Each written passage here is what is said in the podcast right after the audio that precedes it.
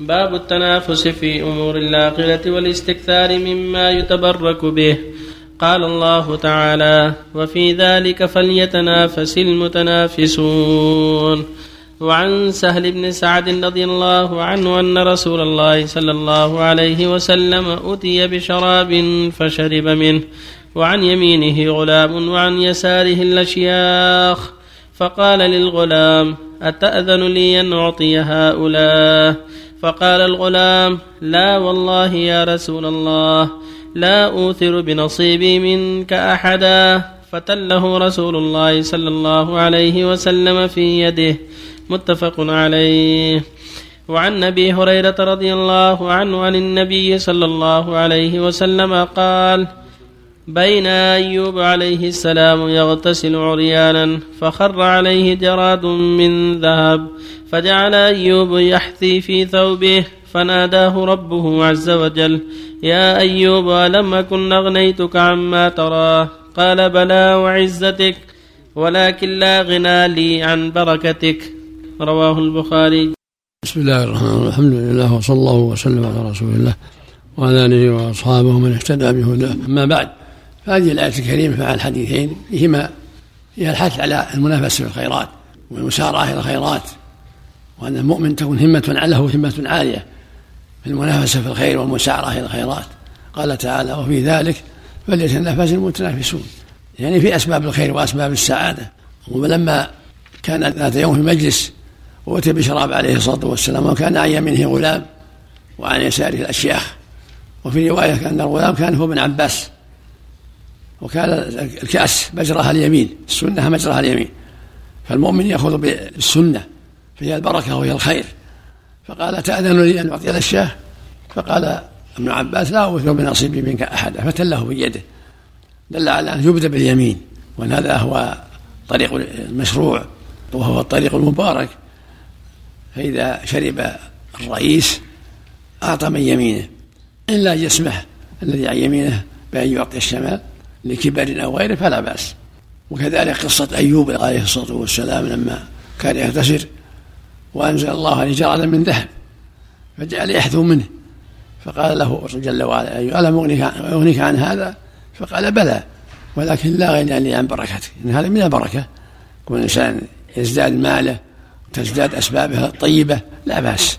إذا كان من طريق الخير إذا كان من طريق الأمور الشرعية فالبركة لا لا ترد بل تقبل. من طريق كسب الحلال من طريق المنافسة في كسب الحلال لا بأس بهذا. وفق الله الجميع. نعم. بارك الله فيك. إذا كان في مجلس كبير السن وعالم وحافظ بمن يبدأ؟ يبدأ عن يمينه. إذا شرب يطيع عن يمينه. ولو كان اللي عن يمينه عامي. بارك الله لا إلا أن يأذن. بالكبير ولا بالعالم؟ يبدأ مع يمينه. حديث ولا تتنافسوا ولا تحاسدوا بارك الله فيكم. التنافس في الحسد. مو هو التنافس في الخير. تنافسوا لا تحاسدوا يعني. نعم. أول ما يدخل المجلس يا شيخ بارك الله فيك. كذلك يدخل يبدأ بيمينه مباشرة هو ولا يبدأ بالكبار؟ لا بالرئيس. رئيس المجلس. ثم رئيس المجلس يصرف عن يمين صلى الله عليه التستر حال الاغتسال عريان يكون أفضل أو يكون لا. ما في بأس. عريان ما في بأس. النبي كان يغتسل عريان واغتسل موسى عريان لا بأس من قال أن واغتسل أيوب عريان. قال أنه جائز اغتسال عريان جائز ولكن التستر أفضل. لا ما في ما في, ما في. أما التستر يشق عليه قد يشق عليه. لأن الستر قد يطبع ثيابه ويملي ثيابه. في الماء الله لا بأس. أحسن الله الأمر واسع. نعم. إذا كان في حجرة ما يراها أحد. هذه أم أيتام الله يحسن عمل. تقول آه، البيت الذي قسم بيننا وبين الزوجة الثانية فيه مكيفات. هل يجوز لي أن أغير في هذه المكيفات إلى الأحسن؟ وفي يوم من الأيام أخذت مكيف وأعطيته صدقة بدون أني أستأذن عيالي. فيجوز لي هذا أم لا؟ ليس لها ذلك. إذا كان لها أيتام ليس لها ذلك. كانوا كبار شاورهم. كانوا كبار شاورهم كان صغار لا. إلا أن تغرم. إلا أن تغرى طيب وتغيير للأحسن؟ الأحسن طيب جزاه الله. التغيير الأحسن طيب. الله نعم يقول السائل رجل تشاجر مع آخر فأطلق عليه النار. فمات وهو في السجن الآن. هل عليه صيام شهرين متتابعين أم لا؟ علما بأنه كان لا يريد قتله. إذا كان أطلق شيء ما يقتل مثله عليه الكفارة يصير خطأ أما إذا كان رماه رماه بالسيف أو برماه بالبندقية أو بالفرد هذا يريد قتله ما على هواه يصير عمد ما يصير ما في كفارة. جزاكم الله خير سؤال آخر يقول رجل له صديق أيام الغفلة وكان لا يصلي وقد مات ولا يعلم هل تاب أم لا. السؤال هل يجوز الترحم عليه إذا جاز؟ إذا كان لا يصلي لا.